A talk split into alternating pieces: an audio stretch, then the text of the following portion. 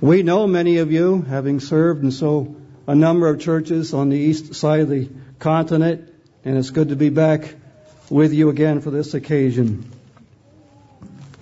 I think it's time for a change, don't you? I mean, after all, isn't that what our politicians always say to us in our never ending election cycle? But in the words of a recent popular song, I say, so wake me up in the morning when it's all over. When I'm wiser and when I'm older. Neither party is going to correct what's wrong with our country, let alone what's wrong with this world. And today begins in type the restoration of the kingdom of God to this troubled planet. How desperately we need God's government to lead us into a peaceful and prosperous world tomorrow. But the government of God is very different from our Republican democracy. It is a kingdom. And there have been various ideas about what is the kingdom of God through Christian history. One is this eternal state or heaven into which one comes after death, with no relationship to the earth at all.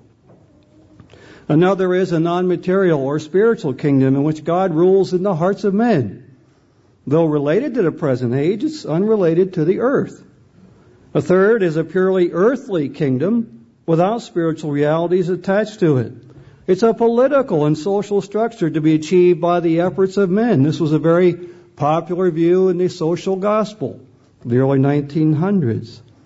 Even Zionism has been called the kingdom of God, a movement to reestablish the Israeli state.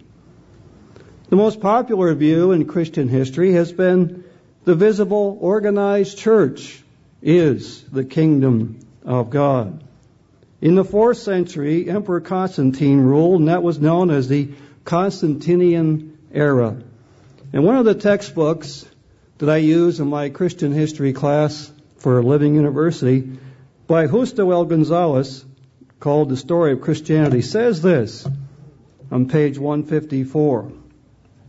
Since the time of Constantine, and this is fourth century, and due in part to the work of Eusebius and of many others of similar theological orientation, there was a tendency to set aside or postpone the hope of the early church that its Lord would return in the clouds to establish a kingdom of peace and justice.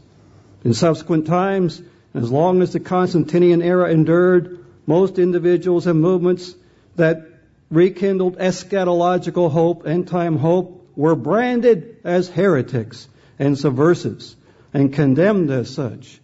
It would be only as the Constantinian era approached to, to its end, particularly in the 20th and 21st centuries, that eschatology would once again become a central theme in Christian theology.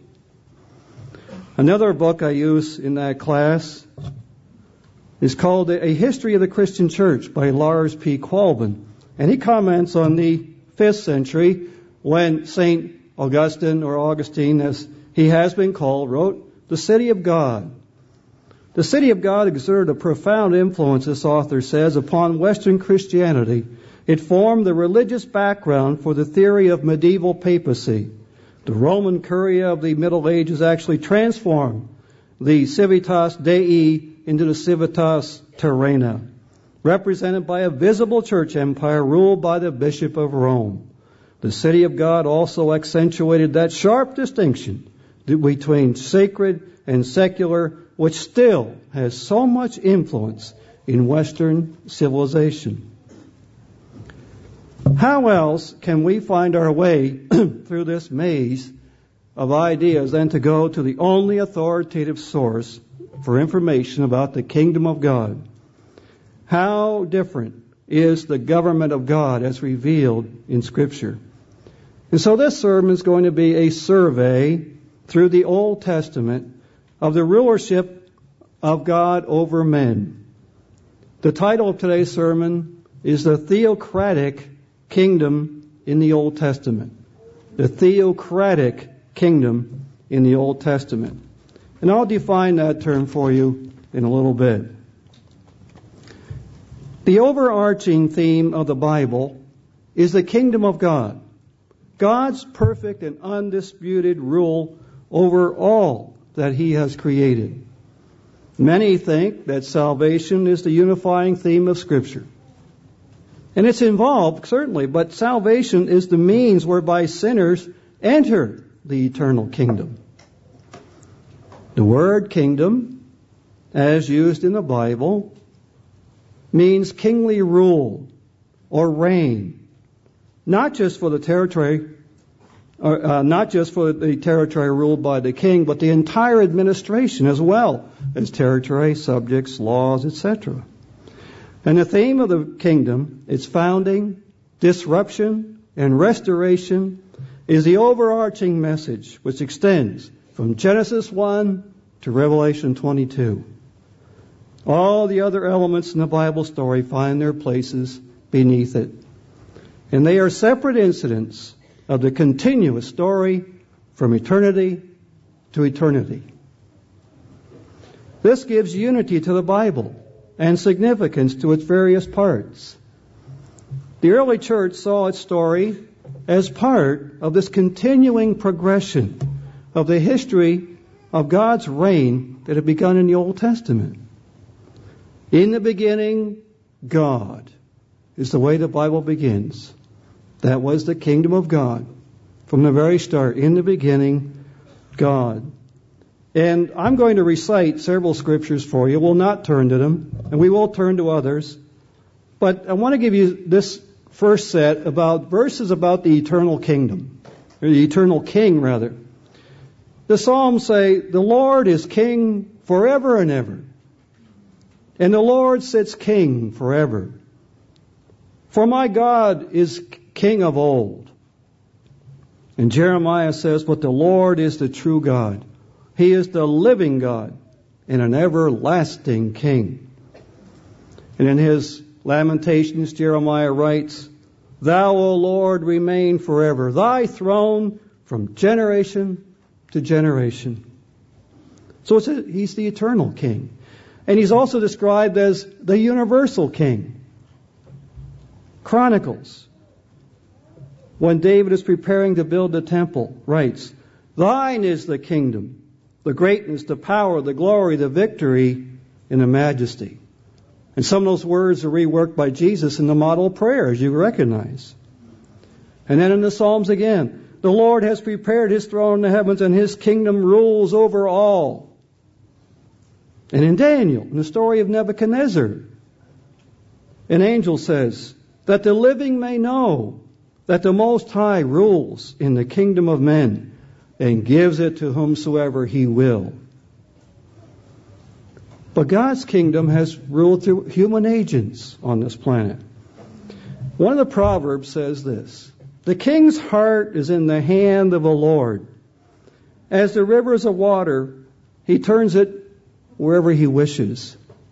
And in that colorful language of the Hebrew, it's describing that a good king who is pliable, whose heart is like an irrigation ditch that channels water for a garden, can produce much good, but God is the one that channels him.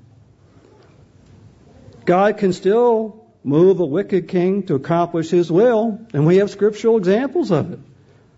But God sovereignly controls political powers. For example, in Isaiah, God sends the Assyrian king as his agent against Israel. And we have scripture. Well, I have verses for all of these. And in Jeremiah, Nebuchadnezzar was God's servant, he's called, to punish Judah. At least temporarily, whether he knew it or not. In Jeremiah, God uses the Medo Persian Empire to punish, punish Babylonia. In Isaiah and Ezra, Cyrus the Great was God's shepherd to punish Babylonia and free the house of Judah and allow them to come back in the era of the restoration. So God deals sovereignly through men, some of whom recognize it, some of whom reject it, some of whom are utterly ignorant of it. And yet God's will is accomplished.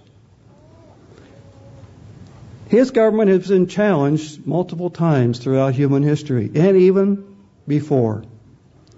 We read of a great covering archangel, a cherub, that Ezekiel the prophet and Isaiah described for us, who went astray and rebelled against that sovereignty of God. Let's turn and start in Isaiah chapter 14, verse 12. Isaiah 14 and verse 12. I want you to notice the I wills that come from the mouth of Lucifer. Isaiah 14, starting in verse 12. God says through the prophet, How are you fallen from heaven, O Lucifer? I'm reading from the King James Bible with word substitutions here and there. But how are you fallen from heaven, O Lucifer, son of the morning? How are you cut down to the ground, which did weaken the nations? For you have said in your heart, and notice the I wills, I will ascend into heaven. I will exalt my throne above the stars of God. I will sit also upon the mount of the congregation in the sides of the north, and I will ascend above the heights of the clouds. I will be like the Most High. Did you ever notice that before? I. The big I. I will ascend into heaven, he says. Why? to take up his abode in the third heaven. He had been assigned territory here. Mr. Herbert Armstrong's book, Mystery of the Ages, explains that administration. And so he rises in rebellion to try to kick God off his throne. I will exalt my throne above the stars of God, symbols of angels. He aspired to the possession of a throne of his own ruling over all the angels of God. Instead, of just the one third that he had been assigned. I will also sit upon the mountain of the congregation in the sides of the north. The mount is a phrase which could refer to the seat of divine government in heaven. And the congregation in this case could refer to the angels that surround God's throne. He wanted to be master of the universe. Then he said, I will ascend above the heights of the clouds. Clouds are used over a hundred times to relate to God's presence and glory in the Bible. Do you remember what was over the tabernacle in the wilderness in the time of Moses? A cloud, a glorious shining cloud that the Jews have called the Shekinah cloud. I will send myself above the heights of the clouds. Lucifer wanted the glory which belongs to God alone and his kingdom had been assigned below the clouds on earth. But that wasn't good enough. And then he says, fifthly, I will be like the Most High. His true motives and methods are now revealed. He wanted to be like God in power and glory, though not in character. And this title, the Most High, signifies the possessor of heaven and earth. He wanted authority over heaven and earth. That is all that exists. Following that, God made, remade creation. And on that sixth day, He created creatures in His own likeness and image. And in that first temptation, Genesis 3, the serpent who represents the devil says to Mother Eve, when he tempts her to take of that forbidden fruit, God does know that in the day that you eat thereof, you shall be as gods.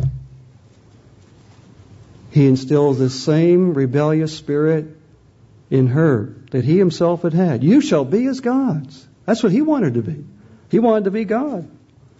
And each phase of Satan's original sin was an act of rebellion against this constituted authority of God and was motivated by a covetous desire to appropriate that very sovereignty for himself. As a result of this sin, Satan now rules over a kingdom in opposition to the kingdom of God, the kingdom of evil. And he's called the God of this age. He's called the prince of the power of the air and possessor of the kingdoms of the world. Remember Jesus' temptation in Luke 4? Luke 4. Let's turn there. Luke 4, starting in verse 5. Luke 4, starting in verse 5.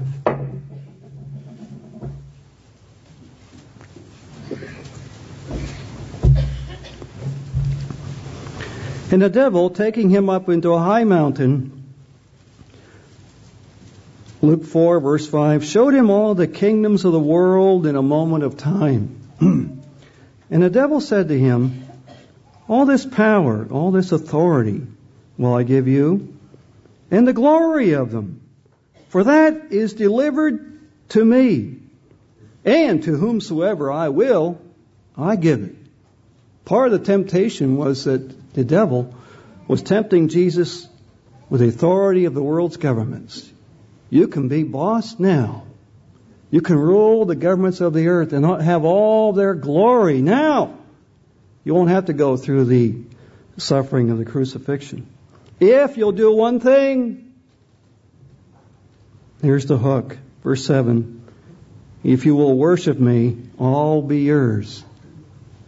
You see, we worship God, and that tells you again his true motivation. He wanted worship, he wanted to be recognized as God. And Jesus does not dispute that he is such a ruler and that he has such authority, though this certainly is limited by God's sovereignty. He, but he was a pseudo ruler. In British history, such a usurper is called a pretender. Here is the pretender of the earth. And he's offering Jesus in this temptation, and Jesus does not bite at all. He quotes back to Satan three times the book of, of Deuteronomy. The word of God stood firm. Christ does not deny Christ Satan's right to make such an offer to him, but he viewed them as Satan's domain in which he had the right to do with them as he willed temporarily in God's overall plan. And Jesus knew there was more to the story than what was the immediate. As a result of Satan's rebellion, God instituted a plan prior to the reformulation of the earth to manifest his sovereignty before all his created beings. Let's go to Matthew 25 and verse 32. Matthew 25, verse 32. We're going to home in on a particular word in this passage, Matthew 25, verse 32.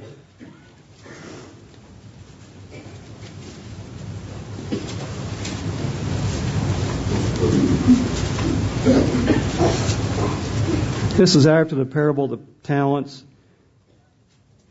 It says, And before him shall be gathered all the nations and he shall separate them one from another, as a shepherd divides his sheep from the goats.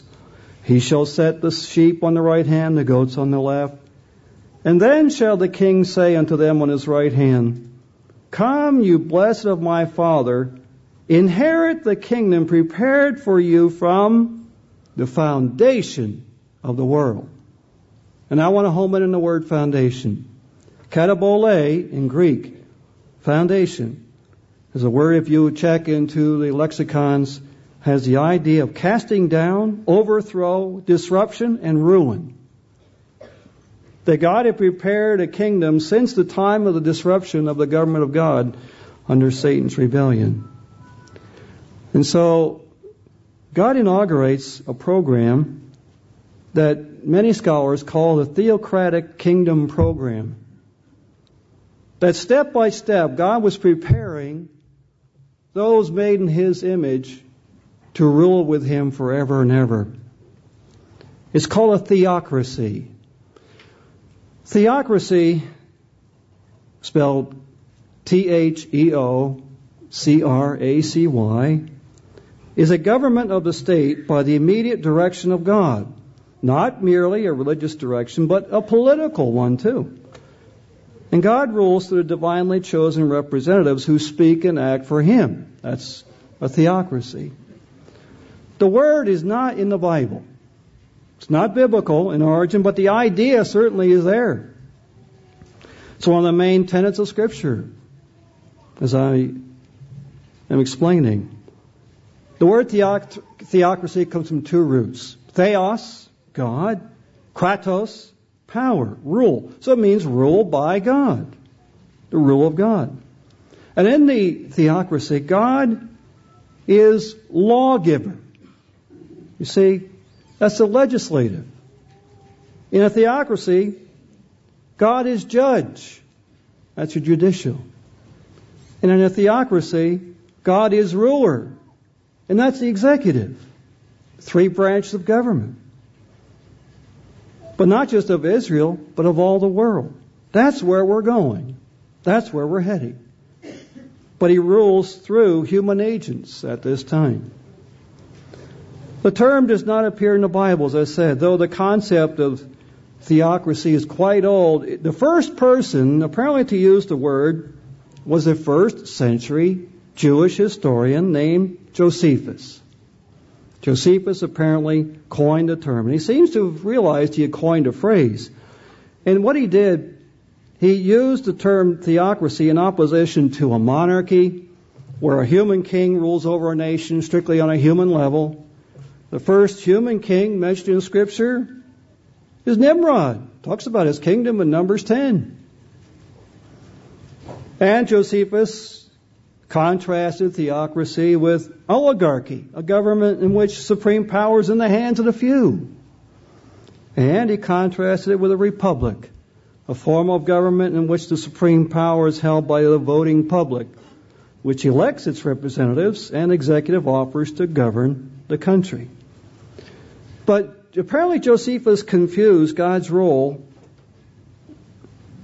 as ultimate authority versus the human role of uh, the role of humans as mediators, and this confusion still exists to this day. From the outset of this program, there has been one continuous, connected, progressive development of God's plan. Though there have been various phases of this program, we're going to work through the phases in the rest of the sermon. All the organs of government were without any independent power and exist simply to announce and execute God's will. And he would declare this will through priests at times, through prophets at other times, and he wrote it into his law. Even civil and criminal law was looked at from a religious perspective. So let's go back to look at theocracy at the dawn of human history. A true theocracy was established in the time of creation, in the beginning God, and later again at that time of recreation, Genesis 1 2. And God delegated his authority first to this angel, Lucifer, but then later to this creature made in his own image, in his own likeness who was to rule over the earth as God's agent. Adam derived his authority from God, so he was to submit to God's leading. But the rulership was God's. Let's go to Genesis chapter 1, verse 26. Genesis 1, verse 26. And this explains the mission that God gave Adam and Eve right here at the beginning of the Bible. Genesis 1, 26. And God said, Let us make man in our image and after our likeness. And let them have dominion over the fish of the sea, over the fowl of the air, and over the cattle, and over all the earth, and over every creeping thing that creeps on the earth. So God created man in his own image. In the image of God created he him. Male and female, He created them. And God blessed them and said to them, Be fruitful, multiply, replenish the earth, subdue it, have dominion over the fish of the sea, fowl of the air, every living thing that moves upon the earth. This is known by theologians as the dominion mandate. That God was now sharing his authority with these creatures, and they were to rule the lesser creatures, the creatures not made in God's image. And they were to subdue the earth. The word has to do with harnessing the potential and using its resources for development and for one's advantage. But instead of shepherding these resources, we have abused them, misused them, exploited them. We Americans almost completely wiped out the American bison before we came to our senses and saved the last few. And now today in Africa, the elephant is on the verge of extinction because of poaching. We've not very, done very well subduing the earth. In Genesis chapter 2 and verse 23, you see, subduing doesn't just mean ruling and using for your own pleasure, selfishly. It means managing, governing wisely, thinking of the potential and of the future as a true steward would do, a manager. Genesis chapter 2, starting in verse 19. And out of the ground the Lord God formed every beast of the field and every fowl of the air and brought them to Adam to see what he would call them. And whatever call Adam called every living creature, that was the name thereof. And it's well known among commentators that when God gave Adam the authority to name the creatures, it showed his overseership. In other words, he was the steward and he had the right to name these creatures. And he used that authority by giving them names. And every creature that Adam named was the name thereafter.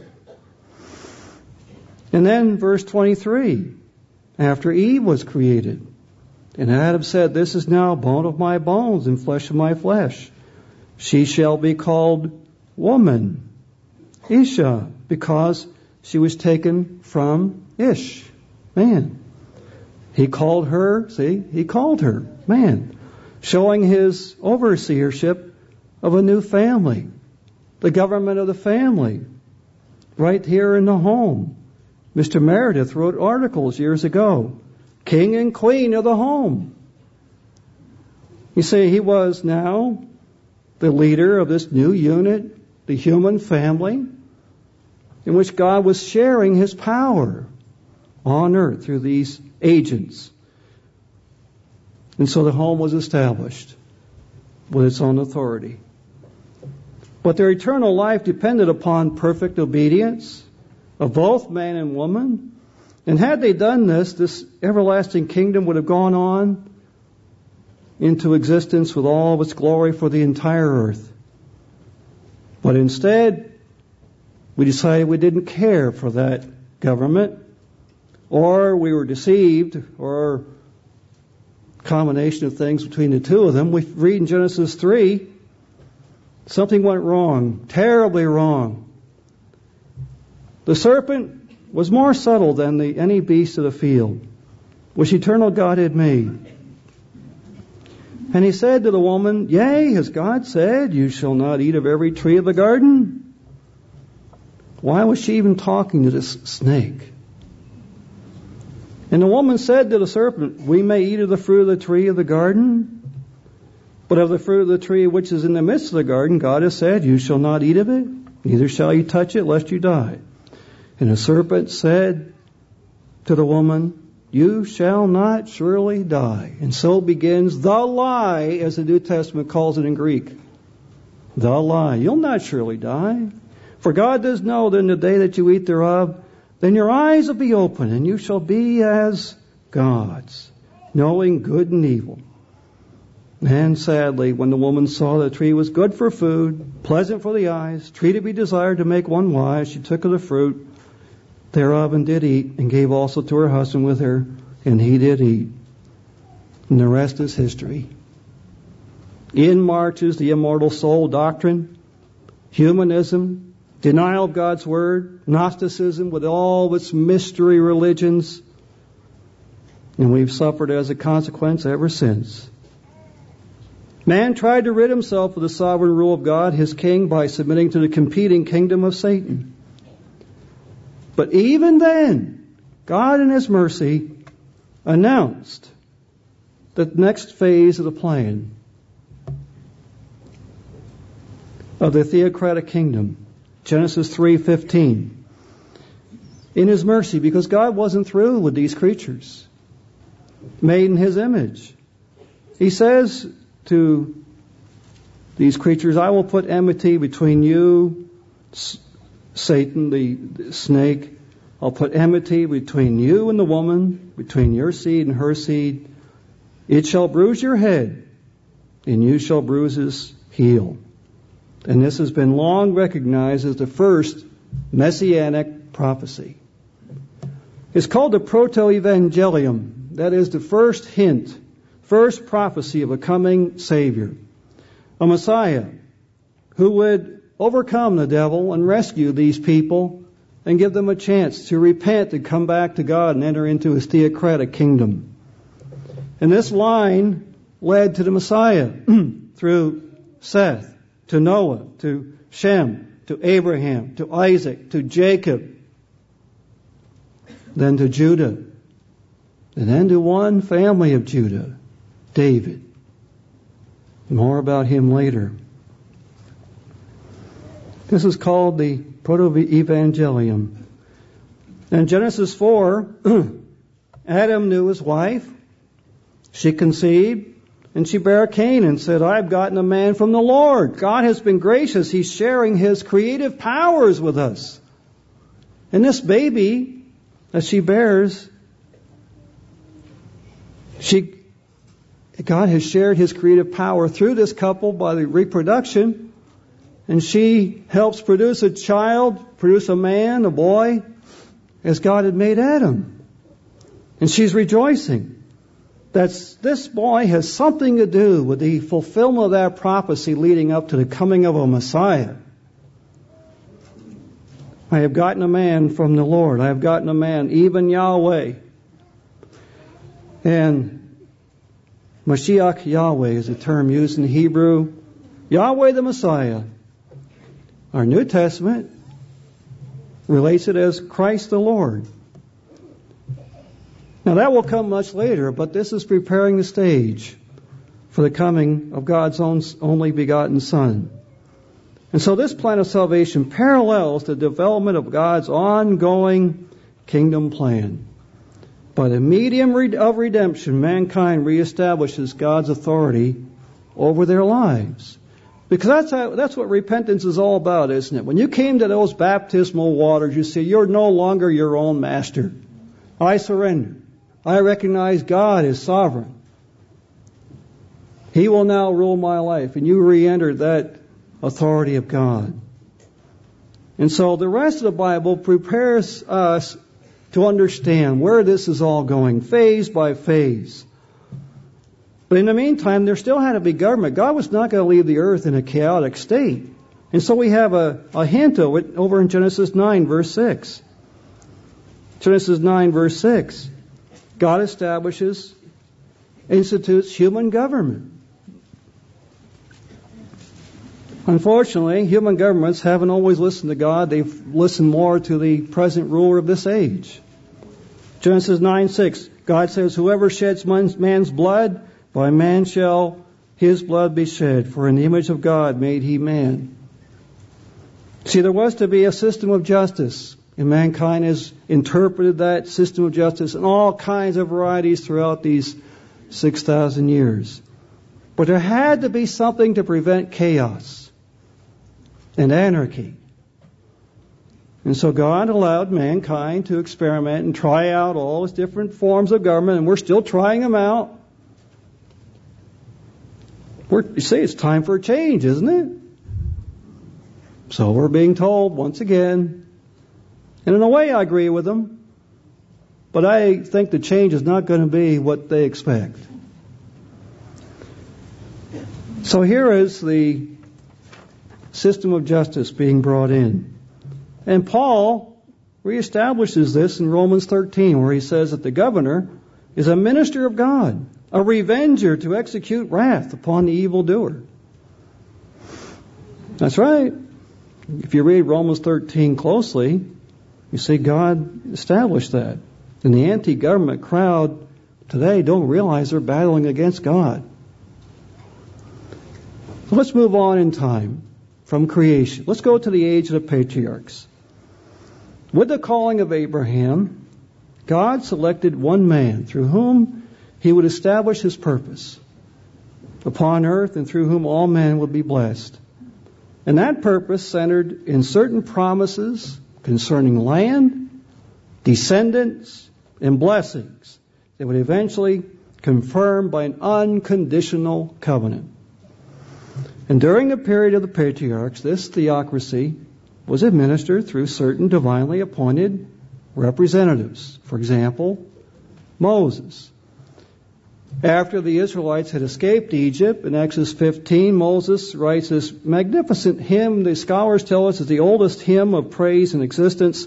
The Song of Moses, it's called in Exodus 15. And there he says, The Lord shall reign forever and ever. Moses knew that whatever administration he was executing through the Israelites came from God's power. And in Exodus 19, starting in verse 4, Exodus 19, verse 4, this explains this phrase that has often puzzled me through the years. What did God mean by this? Exodus 19, verse 4. You have seen what I did to the Egyptians and how I bare you on eagle's wings and brought you to myself. God says. Exodus 19, verse 4.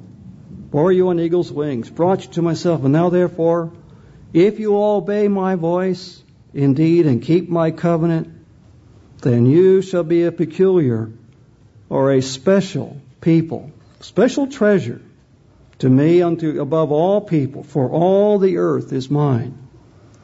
And you shall be unto me a kingdom of priests and a holy nation. These are the words which you shall speak unto the children of Israel. A kingdom of priests, a royal priesthood. Israel was to become this system of theocratic government on earth. If they had submitted to him, that would have been possible. God was still the king, but he was sharing his authority on earth with these people of this forsaken family that now he has just rescued from Egypt. The whole nation would be God's priest to serve on his behalf throughout, for all creation, all the nations of the world. And they would instruct the nations of the world who this God was, the true God, the God of Israel. And they were to mediate for these people by teaching them God's principles. That's what God offered Israel. Unfortunately, they didn't live up to it. Why? Why do we continually see this failure? God keeps offering, mankind fails. Well, Paul explains it's because we have a hostile nature. A nature that's hostile against God. We want to be independent. We want to govern ourselves. Whose spirit is that? Is that God's spirit? See, we read about that spirit not long ago. And then Deuteronomy 33, verse 4. Moses, coming near the end of his life now, he blesses the tribes. Deuteronomy 33, verse 4. Moses commanded us a law. Deuteronomy 33, 4. Moses commanded us a law, even the inheritance of the congregation of Jacob. And he was, he is the modifier, uh, antecedent in this case is God. He, going back to verse 2, he was king in Jeshurun. Jeshurun is a poetic or pet name for Israel. When the heads of the people and the tribes of Israel were gathered together, see, Moses explains God was their king. Acts tells us that Moses was a ruler and a judge, but this was all under God's government. And this explains why Moses is so upset that when they grumble and murmur against Moses, he says, You're not just grumbling against and moaning against me, you're defying God. This is the authority of God upon earth. And so we go through the age of the patriarchs. And Joshua, who succeeds Moses, the general who takes the people across the Jordan River and helps in conquering the land, he leads the people as God's administrator. In fact, we told, are told that Moses was told, go and pick Joshua. And pass on that authority to him. Nobody else, Joshua.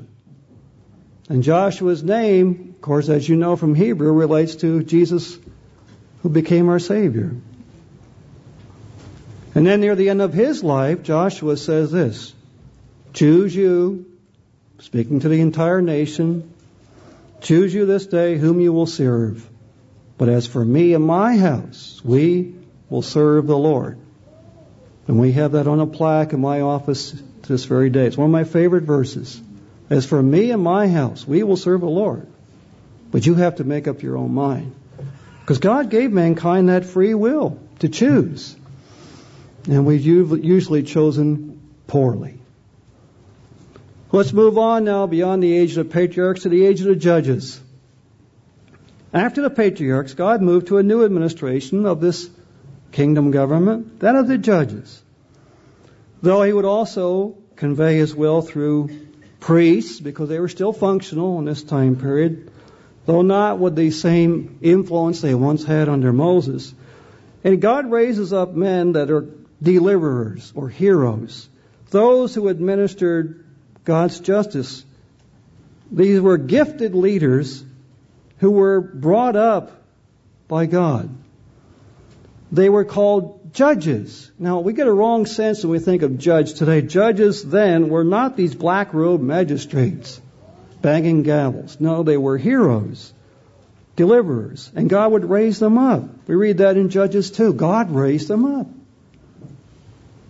And God gave Israel judges for a period of about 450 years until Samuel, the prophet.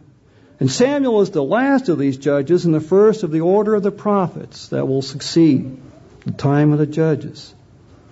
But the judges realized that they were not to become kings because God was Israel's king. Look what Gideon says in Judges chapter 8. Judges chapter 8.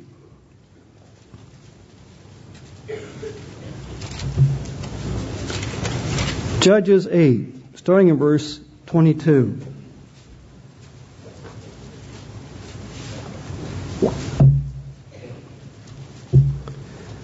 Judges 8:22. Then the men of Israel said to Gideon, "Rule you over us, both you and your son." Hereditary rulership. And your son's son also, for you have delivered us from the hand of Midian. And Gideon said to them, I will not rule over you, neither will my son rule over you. The Lord shall rule over you. He knew where the seat of power was. He did not want a hereditary kingship. This is 200 years after Moses, 150 years before King Saul. And yet, Israel, even then, still were inclined to have a human king. Look at chapter 9, verse 6. Chapter 9, verse 6. And all the men of Shechem gathered together in all the house of Millo and went and made Abimelech, Gideon's son, by the plain of the pillar that was in made him king by the plain of the pillar that was in Shechem. His son usurps God's sovereignty. And that's just a foretaste of what will come later. It won't succeed, but it's coming. And now 1 Samuel 3. 1 Samuel 3. And so we're in the age of the judges, and Samuel is at the end of that period. 1 Samuel 3, Verse 19. And Samuel grew, you know the story of him as a boy being called to serve. He grew and the Lord was with him and did let none of his words fall to the ground. Whatever Samuel said was backed up by God. 1 Samuel 3:19. Because why? Why was that so? You see, because Samuel was now acting as a prophet. That's what a prophet did. They spoke for God. And all Israel, from Dan even to Beersheba, north to south, knew that Samuel was established to be a prophet, a spokesman of the Lord. And the Lord appeared again in Shiloh, for the Eternal revealed himself to Samuel in Shiloh by the word of the Lord. And this is now what the prophets convey to Israel as a people. The word of the Lord. They were not speaking their words. At least they weren't supposed to. What they delivered was the word of the Lord. It had authority, it had power. They spoke for God. And so it begins with Samuel. And Samuel now is the one begins this order that will go on for hundreds of years of spokesmen for God. Israel demands a king, as we'll see, to become like all the other nations. And this is regarded by Samuel as tantamount to apostasy and rejection of God, and an attempt to dethrone him. Human monarchy, human monarchy, was an alien importation into Israel. And Israel was uneasy even then about doing so, to import this secular monarchy, trying to take to itself the honor and authority that rightly belongs only to God. And so at the beginning, there seems to be some reticence, even about calling their ruler king. Partly because it was a Canaanite term, Melech. Melech, king. And partly because of the feeling that it was a title that belonged to God alone. And instead, they wanted to refer to their human ruler by the word captain, prince, or ruler. Look at 1 Samuel 9. 1 Samuel 9, 15. Now the Lord had told Samuel in the ear, his ear a day before Saul came. 1 Samuel 9, verse 15. This is when Saul is chosen king. We'll get to that in just another minute. But I want to point out the word they preferred to call this human leader. 1 Samuel 9:15. Uh, again, the Lord told Samuel in the day in his ear a day before Saul came, saying, Tomorrow about this time I will send a man out to the land of Benjamin, and you shall anoint him to be a captain, to be captain. Captain, prince, ruler, over my people Israel, that he may save, say, over my people Israel, that he may save my people out of the hand of the Philistines. For I have looked upon my people because their cry has come to me. 17. And when Samuel saw Saul, the Lord said to him, Behold, the man whom I spoke to you of, this same shall reign over my people.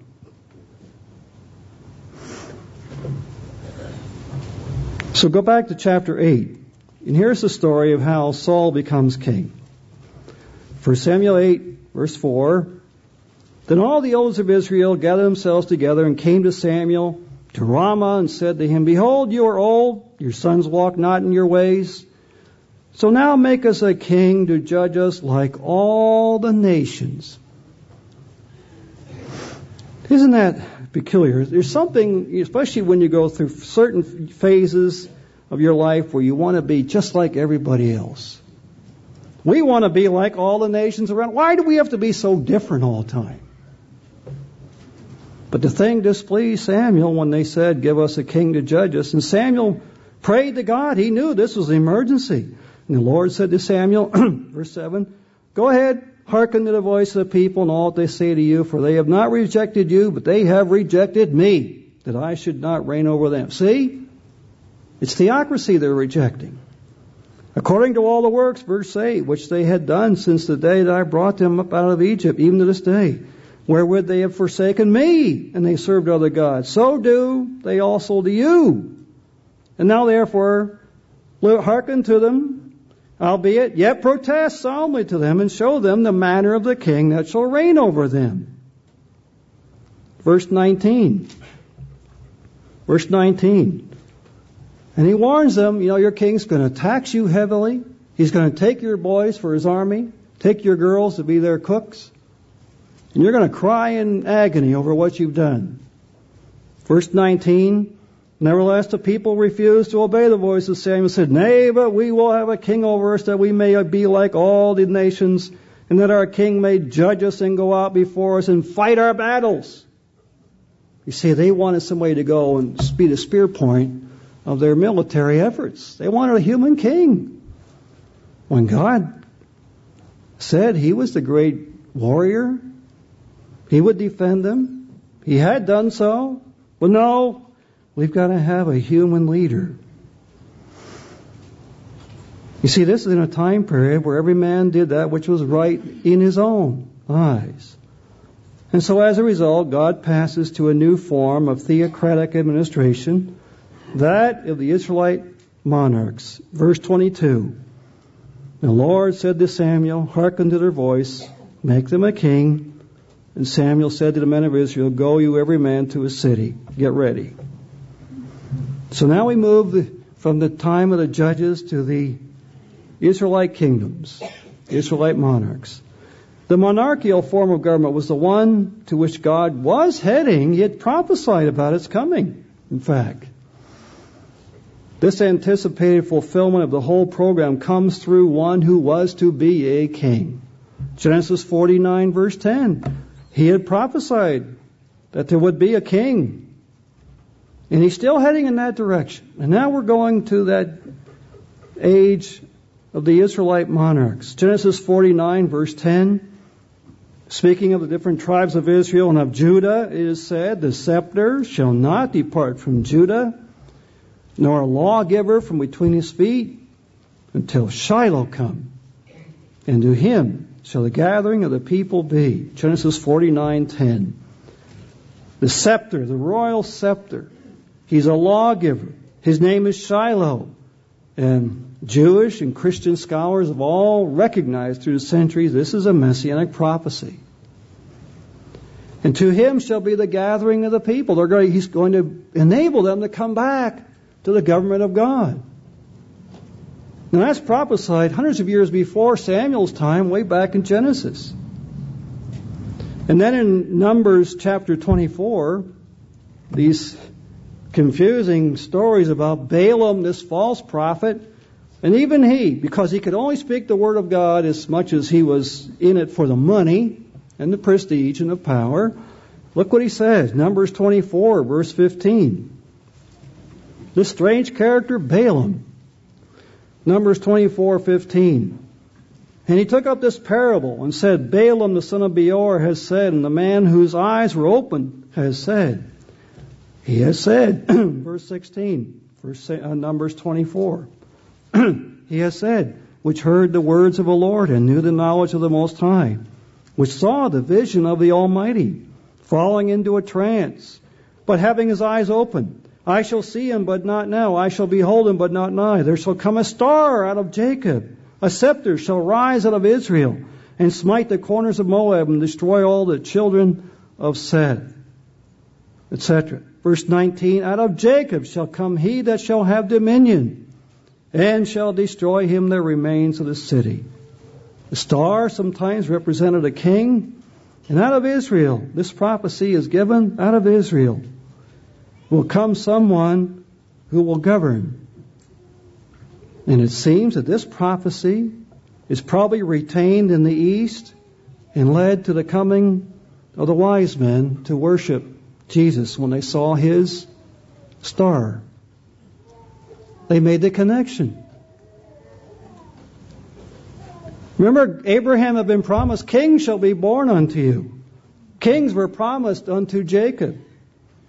But once the kingship was established through Samuel, the king was the symbol of God's theocratic kingdom. 1 Samuel 10, verse 19. So we're in the age of the Israelite monarchs. 1 Samuel 10, 19.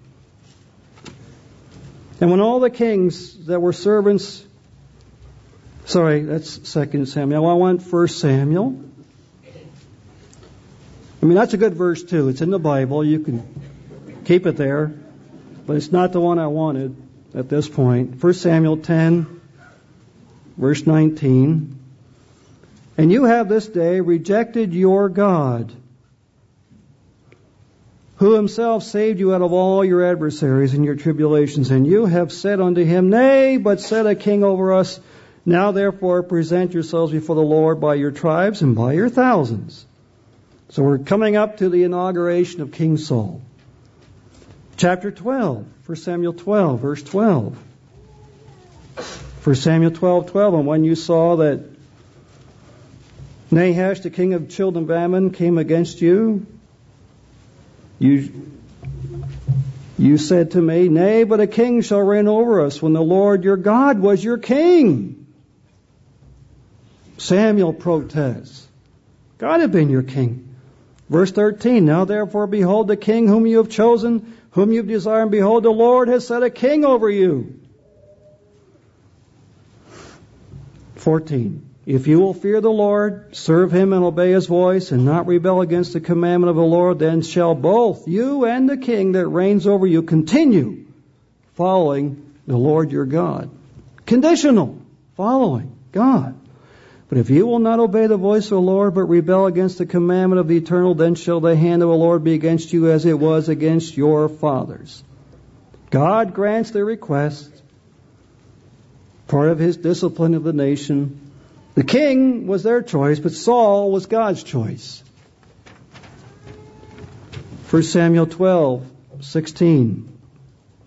Now therefore stand and see this great thing, and the Lord, what the Lord will do before your eyes. Is it not wheat harvest today? I will call to the eternal. He shall send thunder and rain, and you shall perceive and see your wickedness is great, which you have done in the sight of eternal, and asking for you a king. So Samuel called the eternal, and the Lord sent thunder and rain that day, and all the people greatly feared the eternal and Samuel. God is driving home the lesson. This was a bad choice. Verse 19, and all the people said to Samuel, Pray for your servants under the Lord your God that we die not, for we have added to all of our sin this evil, asking us a king. And Samuel said to the people, Fear not, you've done all this wickedness, yet turn not aside from following eternal, but serve him with all your heart, and turn not aside, for then should you go after vain things which cannot profit nor deliver, for they're vain. For the Eternal will not forsake his people for his great name's sake. That's called grace. God will not forsake his people for his name's great name's sake, because it has pleased the Eternal to make you his people. Moreover, as for me, God forbid that I should sin against the Eternal in ceasing to pray for you. But I will teach you the good and right way. Only fear the Eternal, serve him in truth with all your heart for consider how great things he's done for you. But if you still do wickedly, you shall be consumed. Both you and your king. He warned them. So this Israelite king was not a king in the usual sense of the term as used by the Gentiles. He was the Lord's anointed. First Samuel, Second Samuel, Psalms all say that. The Spirit of the Lord came upon him with an anointing. He was a prince, a captain, a ruler of the eternal. He ruled over the Lord's heritage. 1 Samuel 10, verse 1. These Israelite monarchs were not ruling over their own territory, their own government, as they willed. 1 Samuel 10:1. Then Samuel took a vial of oil and poured it on the head of Saul and kissed him and said, 1 Samuel 10:1 Is it not because the Lord has anointed you to be captain over his inheritance? Over God's heritage, God's inheritance, not Saul's. The people of Israel were not the king's people, they were God's people. The king was God's shepherd. And even the throne itself was considered the throne of the Lord. Look at 1 Chronicles 28, verse 5. 1 Chronicles 28, verse 5. In all of your sons, for the Lord has given you, us, given me many sons, David says year, years later. He has chosen Solomon my son to sit upon the throne of the kingdom of the Lord over Israel. 1 Chronicles 25, 28, 28, 5. And he said to me, Solomon your son, he shall build my house in my courts, for I have chosen him to be my son, and I'll be his father. Moreover, I'll establish his kingdom forever, if he be constant to do my commandments and judgments as it is this day. See, conditional again. The king was adopted as God's own son, as we just read here. This is a special relationship, God working through this human Israelite monarch. And this human kingship was of an entirely religious character. At least it was ideally to be so. It implied a unity of heaven and earth over Israel to act as God's representative. In fact, God insisted back in Deuteronomy because God knew where he was going in this program, Deuteronomy chapter 17, that when the time came, there would be a king, it would have been prophesied, but this is going to be a different kind of a king. Deuteronomy 17, verse 14. This is what he's going to study. Instead of going to great military colleges, he's going to read the book. Deuteronomy 17, verse 14. And when you are come into the land which the Lord your God gives you and possess it, dwell therein, and, and you shall say, I will set a king over me like as all the nations that are about me. I mean, this is Moses writing, and yet God knew where they were going. And he says, when the time comes and you want a king, you shall not, you shall in any wise set over him king over you, whom the Lord your God shall choose. Verse 15. One from among your brethren shall you set king over you. You may not set a stranger over you, which is not your brother. But he shall not multiply horses to himself, nor cause the people to return to Egypt, to the end that he should multiply horses. For as much as the Eternal has said to you, you shall henceforth return no more that way. He warns them about building up the military, taking on many wives, verse 17. But verse 18, when he sits upon the throne of his kingdom, he shall write him a copy of this law in a book, out of that which is before the priests and the Levites. The law of God, and it shall be with him. He shall read therein all the days of his life, that he may learn to fear the eternal his God, to keep all the words of this law and these statutes, to do them.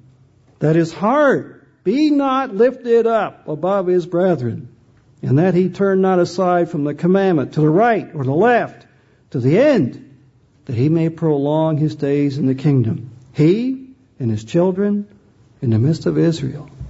That is what he was supposed to have done. Saul, David, Solomon all realized they were under the possible censorship of God if they disobeyed. And there are verses that explain that. So during this period, God is conceived even as going before the king in battle. So it says in 2 Samuel. The real ruler is God, and the authority of the throne of David that will come later is derived from him. But even the, the authority of this human monarch was limited. And the prophet, God's spokesman, could even dethrone that king. And he does. Samuel is told by God, You go and anoint David to replace King Saul. When Saul failed to live up to his role and responsibility, God chose for him a man after his own heart. And so David now comes into our story. The theocratic kingdom under David. Early in Saul's reign, it was announced that God had rejected him. He didn't do what God said, didn't listen to the prophet, was stubborn, self willed, and the authority now was transferred to a shepherd boy.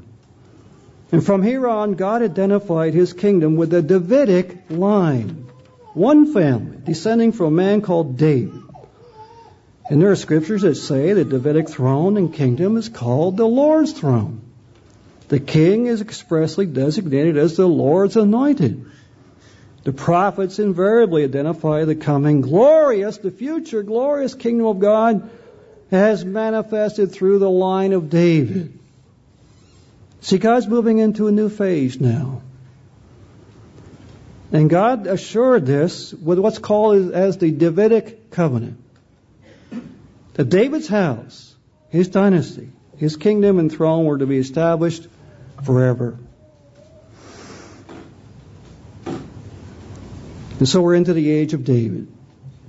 And at that time, we come into the time period as well of these great spokesmen of God called prophets. Some of them wrote books, some of them spoke only. The danger for the nation was then to begin to equate the kingdom of God with the kingdom of Israel, as if they were one and the same, no matter what the condition of the nation might be. And so what God has to do is now send up these spokesmen who take this tangled web, this thinking of thinking the Israelite kingdom is the same as the kingdom of God, and disentangle it from all the national, territorial, and dynastic limitations, because these kings, for the most part, were wicked and did not rule righteously. And so the prophets, such as Isaiah, Micah, Zephaniah, Jeremiah, continually proclaimed, The Lord is King of Israel. He's king of the nations. His rule is not to be confused with the prospects of the political Israel. And so, as the nation declines under their kings as they had wanted, who succeeded Solomon, we find a rise in the importance of the prophet who speaks for God because the kings are no longer acting on God's behalf. And the prophets were divinely appointed spokesmen for God who relayed God's message to these kings, who sometimes obeyed, but more often not, did not. Both kings and priests were expected to yield to the authority of the prophet because even the priests had gone astray. The religious types the preachers.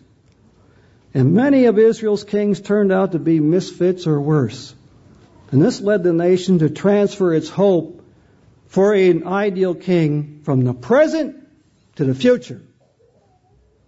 And that was especially so with the fall of Jerusalem to the Babylonians in 587 BC.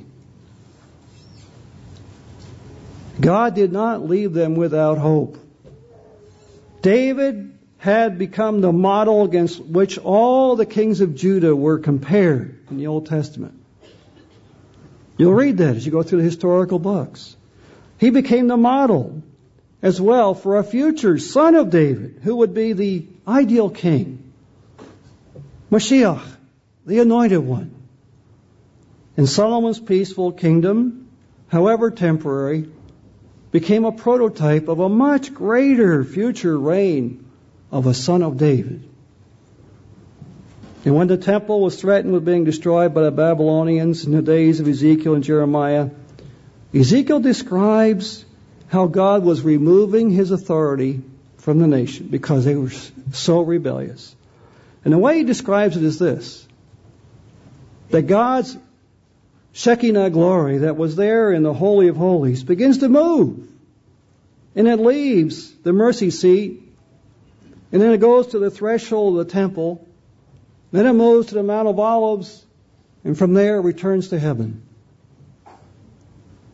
It was a message that Ezekiel clearly understood that God was not going to work with that nation at that time in that fashion. The prospect of a future ruler of David was moving elsewhere. The monarchical kingdom of David passed from Palestine to the British Isles. And there would rule over the seed of Abraham until Shiloh should come. In the meantime, the times of the Gentiles are in effect. And this future theocratic kingdom now becomes the major theme of the prophets. Men like Isaiah, Jeremiah, Ezekiel, Daniel, Hosea, Joel, Amos, Obadiah, Micah, Zephaniah, Haggai, Zechariah, Malachi all speak of a coming future king. And it's frequently referred to in the Psalms. In fact, I've given entire feast sermons on the Psalms about this. And so the messianic visions of the prophets are over, interwoven into the course of the history of the kings of Judah and the ultimate restoration of the kingdom in the dynasty of David. It is centered on the coming of a kingdom of God with Israel's redemption through the restoration of the throne of David. And that will introduce the age of eternal peace and righteousness that we are here celebrating in a foretaste under the universal reign of the Son of David. And so the prophets leave behind prophecies about a future theocratic kingdom.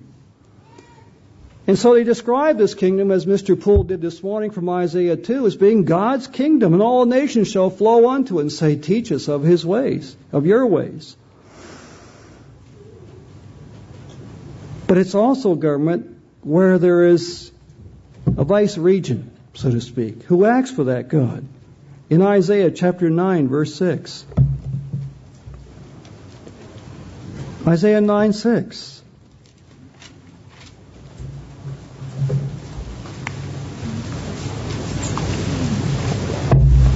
Isaiah 9 6. Passages that you've probably got well marked in your Bible from feasts gone by. Verse 6 For unto us a child is born, unto us a son is given. And the government shall be upon his shoulder. His name shall be called Wonderful, Counselor, the Mighty God, the Everlasting Father, the Prince of Peace. And of the increase of his government and peace there shall be no end upon the throne of David, and upon his kingdom to order it, establish it with judgment and justice from henceforth, even forever. The zeal of the Lord of hosts shall perform this. And these prophets describe a coming government of a son of David that's going to be theocratic. In fact, it's going to be led by Emmanuel, God with us. Emmanuel. It's to be heavenly in character, the kingdom of heaven. Matthew, especially of the four Gospels, prefers that phrase. It's ruled from heaven. It is to be centered in Jerusalem, though this government will be global It's to be established by a returning messianic king. Zechariah 14.